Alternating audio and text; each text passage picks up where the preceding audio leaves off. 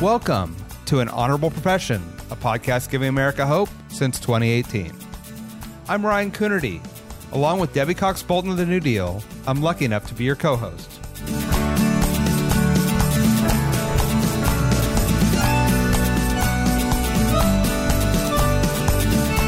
An Honorable Profession is a New Deal Leaders podcast. The New Deal is an organization that supports the next generation of American leaders.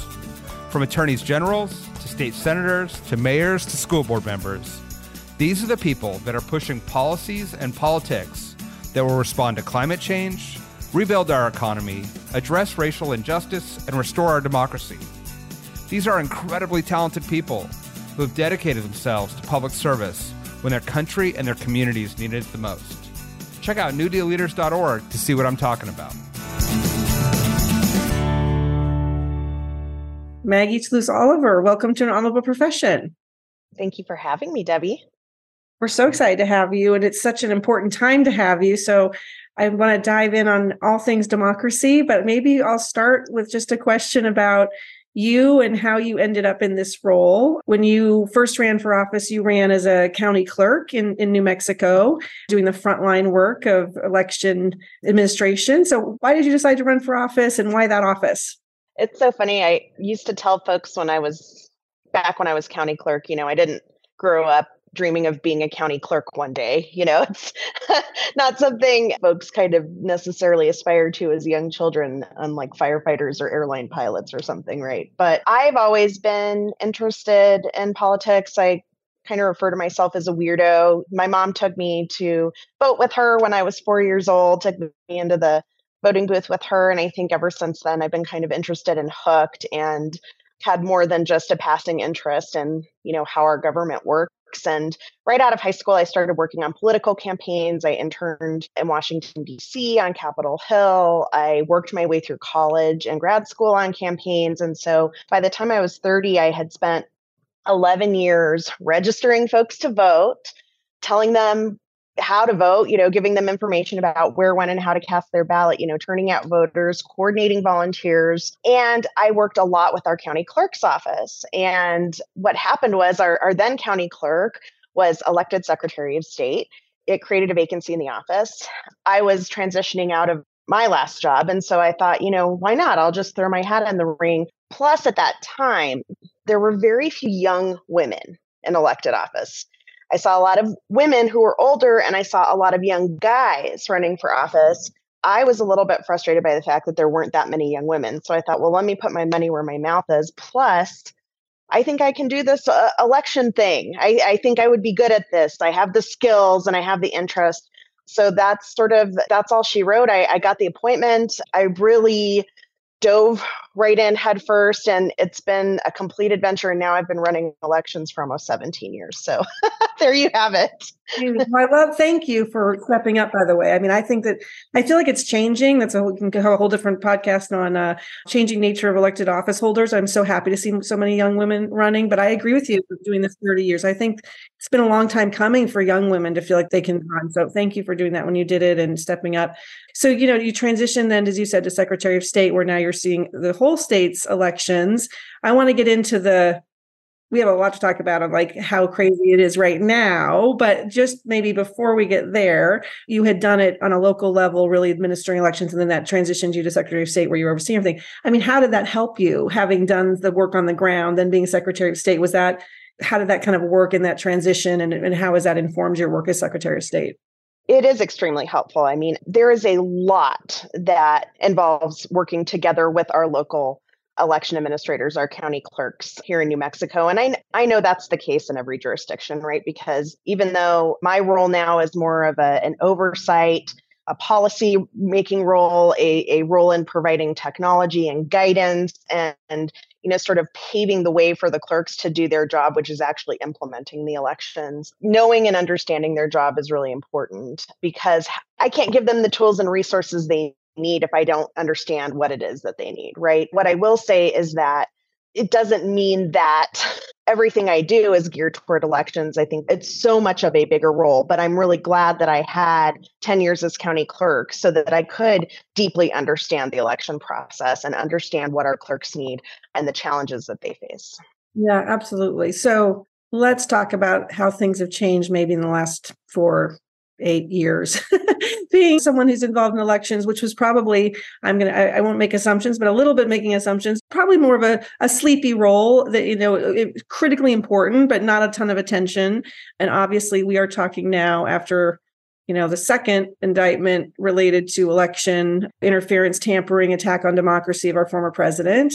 So tell me a little bit about what that's like to be, how, you know, how the role has changed maybe now that there is so much more of a either both an increased actual attack on our democracy, mistrust in, our democracy, but also you being kind of in the spotlight on that and having to talk to people about that. Well, it has, to your point, Debbie, it really has changed. And I think being in the election world, I mean, you know, every election has its own character, its own flavor. It's always has its own controversies. As an election administrator, things always pop up. There are unanticipated problems and challenges. That is not different. What is different is that the folks who are unhappy with the outcome of the 2020 election for president have decided to completely demonize election officials around the country. They've bought into this, as we call it, the big lie, right? You know, this myth that somehow over 3,000 election jurisdictions across the country have engaged in this mass conspiracy, right, to defraud voters. And so when you're operating when you're trying to do your job, which is already an incredibly challenging job, you're trying to implement all of these different things and balance access and security and do all of the 8 million things that we do as election administrators under this now incredibly not only focused microscope, but it's antagonistic. And so our motives are constantly questioned. You know, we're constantly being told that we are, you know, we are corrupt and we are bad. We're trying to defraud the people of, of their right to vote and their right to have their person elected. So working in that environment is extremely challenging. As as you know, Debbie, a lot of my colleagues and I have been threatened with violence for doing our jobs in 2020 and beyond. And while that's sort of, I would say, quieted down a little bit, I know we're all sort of staring down the barrel, so to speak, of next year and going, what's going to happen? We know that there are going to be more threats. We know there are going to be more challenges. We know that we're going to have more aspersions cast at us. But I think in some ways, and this is the silver lining, I think in some ways, it almost sort of makes us even more deeply committed to the work because we are trying to navigate and protect our democracy through this really incredibly challenging time. What we are experiencing in this country is a threat and a challenge to our very democracy. And mm-hmm. we are privileged to be in the position to protect it and try to steer it through this difficult time. And we are very committed to that.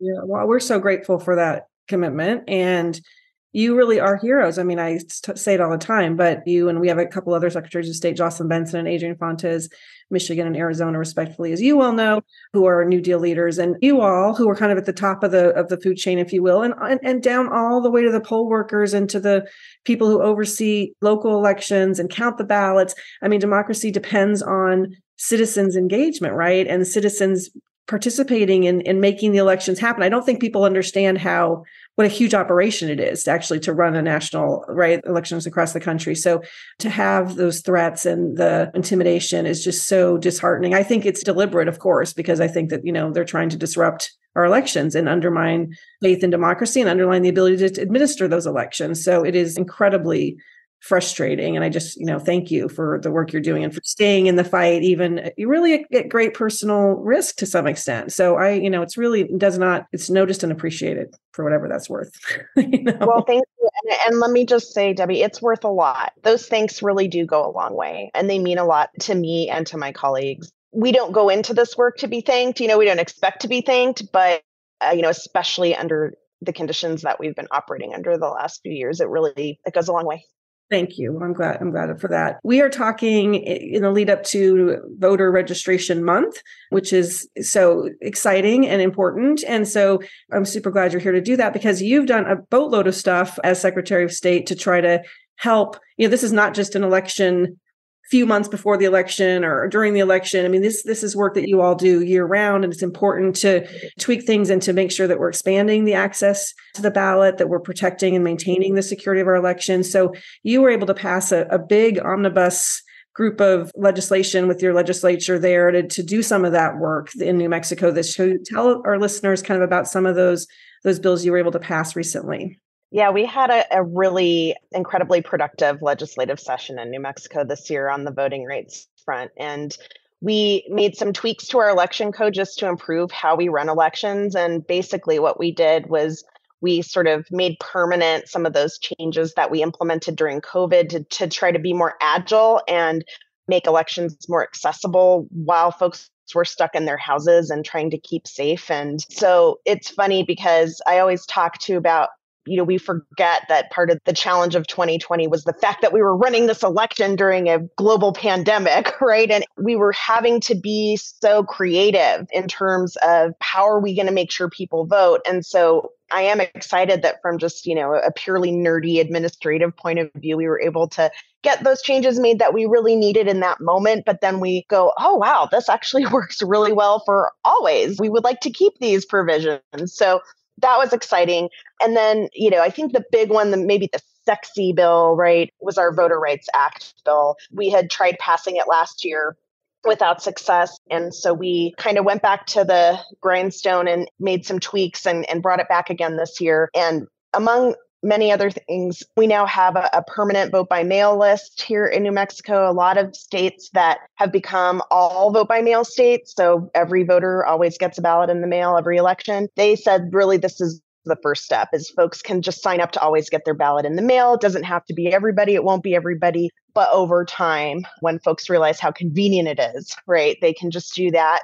We also made a huge step in terms of improving how we restore voting rights to our formerly incarcerated folks in the state. On paper, our previous law was really great. It said, you know, once you've fulfilled the terms of your felony conviction, you, you're automatic, your rights are automatically restored. And it totally did not work that way in practice. It was a bureaucratic nightmare. And so we said, you know what, let's make this really simple.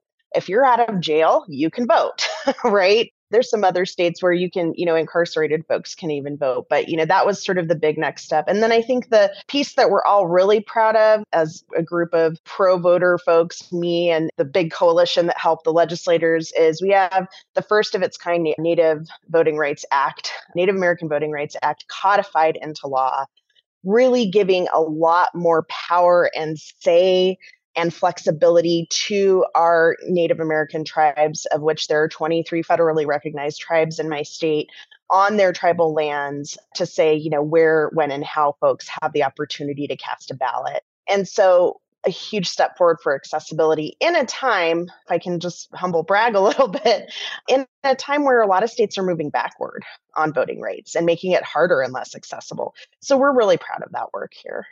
You absolutely can humble brag. I'll just brag, brag. but really exciting and important work that, that you all did. Why do you think that it was that you were able to pass this in New Mexico when so? I mean, I don't think of New Mexico as a. I don't know. I, I won't make assumptions. What was the secret sauce to being able to get such big changes done? Do you think? I mean, you know, the stars aligned this year, but they aligned because here in New Mexico over the last decade, we have been doing the deep work to elect people at all levels of government and people say progressives it's not it's not that we've elected progressives it's that we have done the work to elect democrats of all stripes and we have done the work to elect people who get it we should be trying to make it as easy as possible for people to vote. This is a no brainer. This shouldn't even be a political question or an issue. And so, if you look at our statewide office holders, you know, I was fortunate enough to be reelected last year to a second full term. Our governor was reelected. We have an attorney general who came in. We have really meaningful majorities in both houses. We don't have a single statewide officer in New Mexico that's not a Democrat. And this doesn't happen very often, but our entire congressional federal delegation is now all Democrat in New Mexico. You know, yeah. we have a history of being more of a purple state. You know, that is real. And it could happen again if we lose our focus and you know allow ourselves to get distracted. But that's where it is now and the stars aligned but it was that decade of really meaningful work to get good folks elected at all levels of government. Before we continue with our conversation i want to remind you that we're celebrating the release of our 200th episode and five year anniversary of an honorable profession on september 21st as we get ready for that we've been looking back at some of the best moments in honorable profession history including this clip from conversation that Ryan and I had with U.S. Senator from Delaware and New Deal's honorary co-chair, Senator Chris Coons. I hope you enjoy. Folks who are listening, I'd encourage them to realize that the, the journey of public service is, is not an individual pathway, but is something that is sustainable really only to the extent that you've got friends and partners in that service.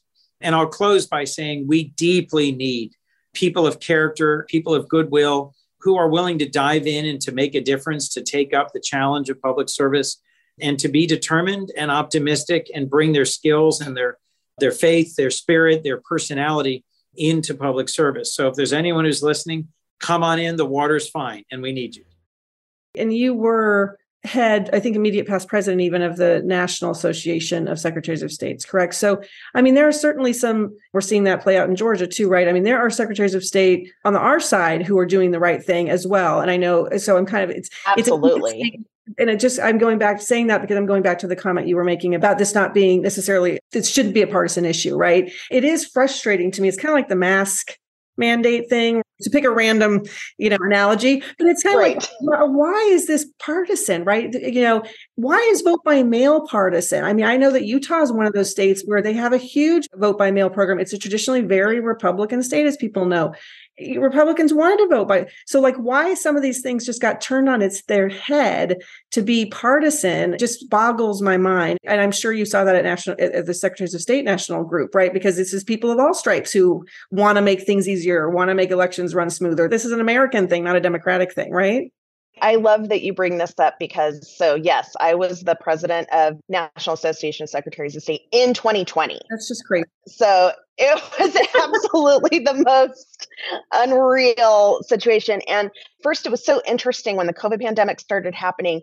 We have an elections committee in NASS. So, those of us that are chief election officials, but really our meetings were kind of these in person meetings at conferences. And then we'd get an email with updates every so often. Well, we started meeting weekly because we were all grappling with how do we run a lot how do we get the supplies we need? How do we get the information we need? What are you doing in your you know oh you have very limited early voting sites. Are you going to expand early vote? And we were all coming to the table and best practices sharing and i've got a great hand sanitizer provider you know out of here that's willing to give free hand sanitizer those sorts of things. But i'll tell you in those first meetings in those first couple of weeks so many people were saying we're going to shift to vote by mail. We're figuring out how to shift to vote by mail. We're figuring out how to increase both sides of the aisle because it was a no brainer. It was like people are at home and they're stuck at home. We need to get them voted. And it was only until at that time, President Trump, I think, was concerned. I think he saw COVID as an opportunity to suppress voter turnout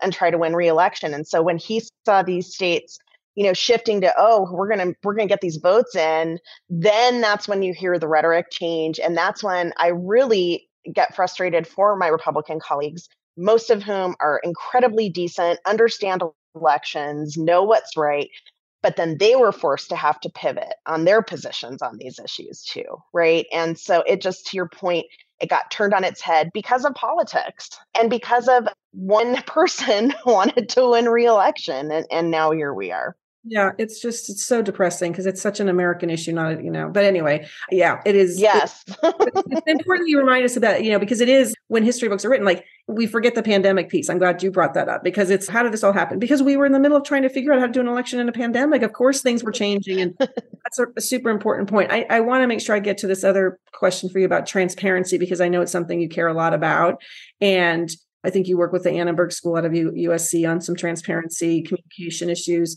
It feels to me like part of the problem, and I'll defer to you, is that people are not even that our elections actually run pretty well right? And that you know and that some of this misinformation and disinformation is able to be spread and take hold because people just don't understand the process.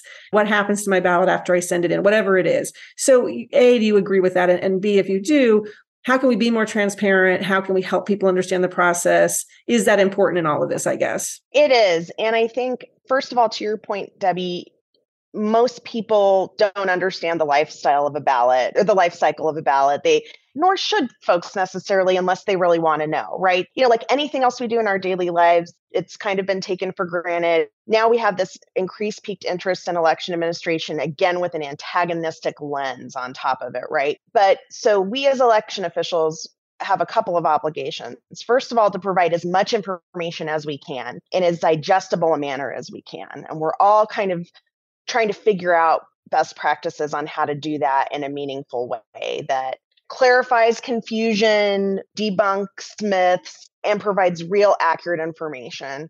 So that's really important. Trying to open up as much of our process as we can.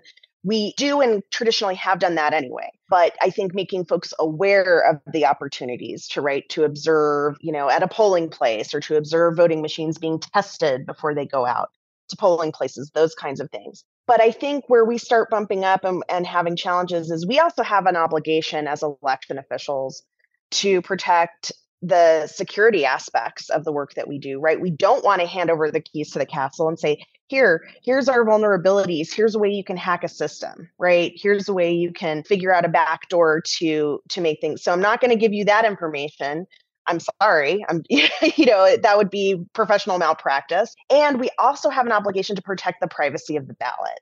And that is, I think, the biggest challenge that I cannot prove to you that your ballot went through this exact particular process. What I can do is I can audit the process as a whole and I can spot check ballots and I can make sure that the, machines counted them accurately. I think that's sort of where we start bumping up against areas of inherent non transparency that are for a really important reason to protect your right to keep your ballot secret and to keep our systems safe.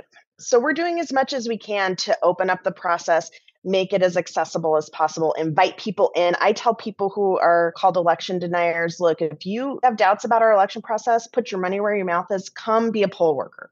Come see for yourself all of the checks and balances that go into making sure our elections are safe and secure they rarely take us up on that offer, mm-hmm. unfortunately. Absolutely. Yours making a different point, but I will make a point, actually ask a question about the poll worker piece. Are you having, we talked earlier about kind of the violence and the threat or threats of violence. Are you, are you worried about, are you having any trouble recruiting folks for the elections or, or, or are you seeing the opposite? Like you said, where you've just doubled down on your commitment to, to this work because of, you know, that how important it is right now?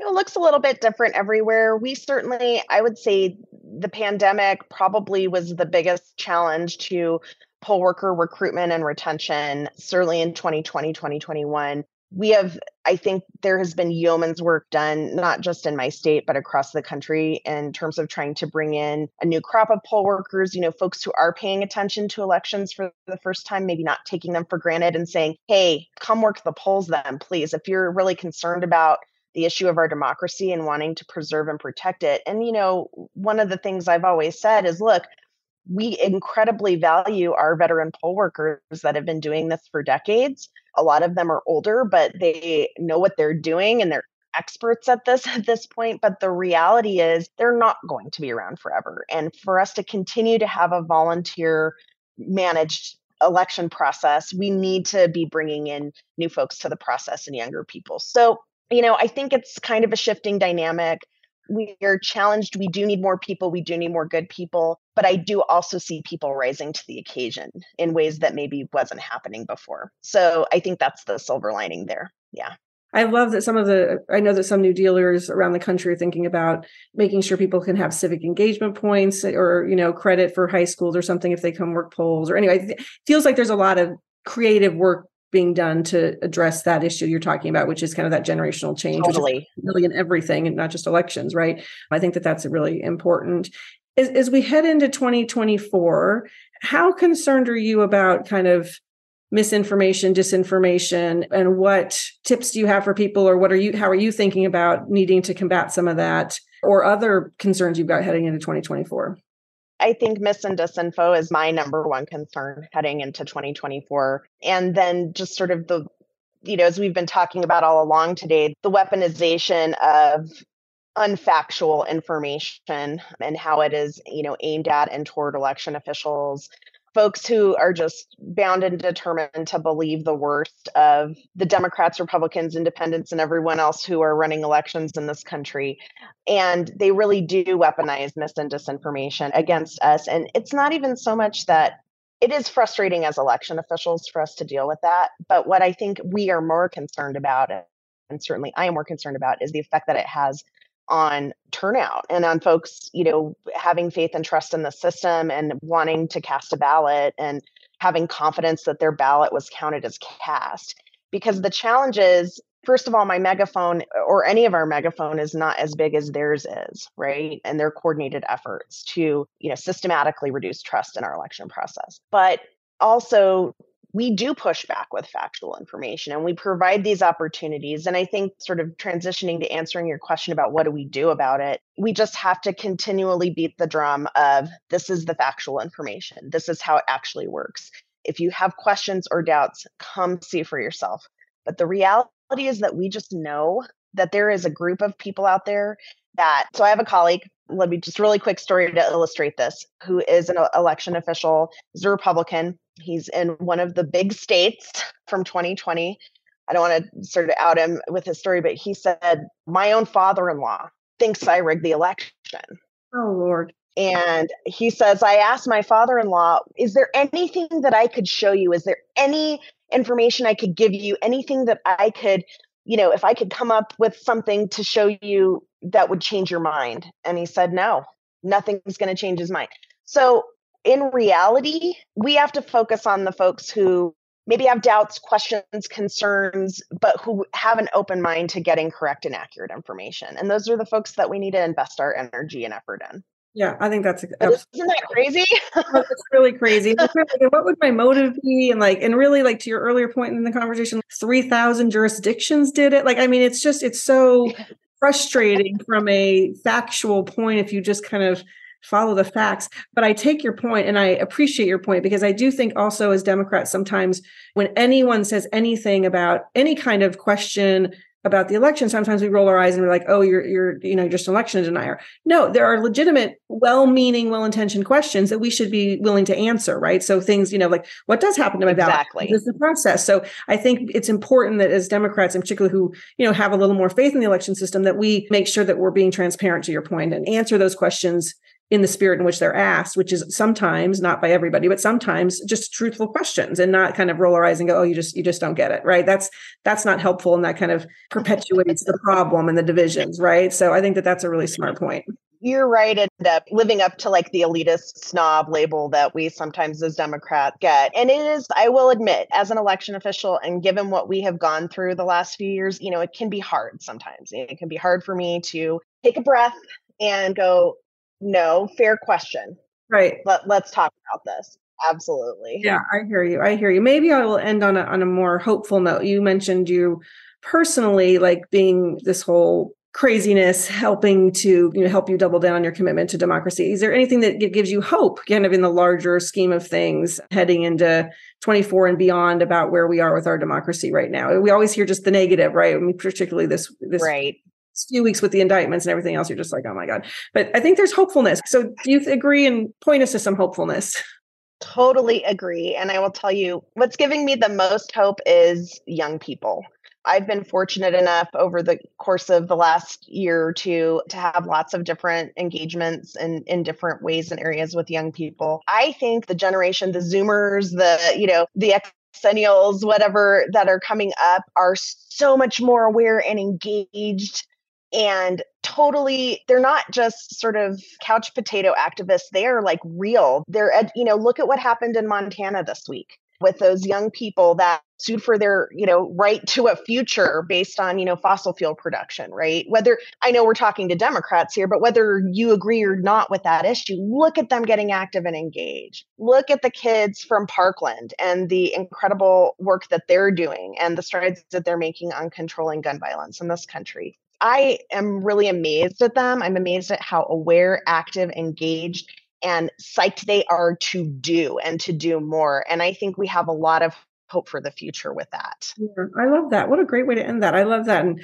we'll have a different podcast. We'll talk about parenting because I know you've got kids, I've got kids, and yes, we'll have a different conversation about you know raising kids who and and I'm I'm amazed by my own kids and their knowledge and their just you know how they are and interested. And I agree with you totally wholeheartedly that it's actually really does give me hope for the future. They've they've got a lot of messes that they people have made that they've got to sort out. So I'm glad they look like they're up for the the challenge. they sure seem to be, and they are doing something about it. And I am just my hat is off, and I'm just clapping every time I see them do something amazing. I love it. Well, I am so grateful for your time, and thank you so much for joining us, Maggie. It was great to talk to you, and just appreciate again the work that you and your colleagues are doing. It's I don't think there's anything more important right now. So thank you so much. Well, thank you, Debbie. Thanks to New Deal. It's been great so far to be a new member, a new part of the organization. I'm getting a lot out of it, and I appreciate the opportunity to chat with you and chat with listeners and looking forward to the more to come. Great. Thank you so much. Have a great day. Thanks, you too. Bye. An Honorable Profession is a New Deal Leaders podcast. Thanks to the team at New Deal for producing this episode. We encourage you to bring honor to public service, and because we keep things honorable, no tax dollars are used in the making of this podcast.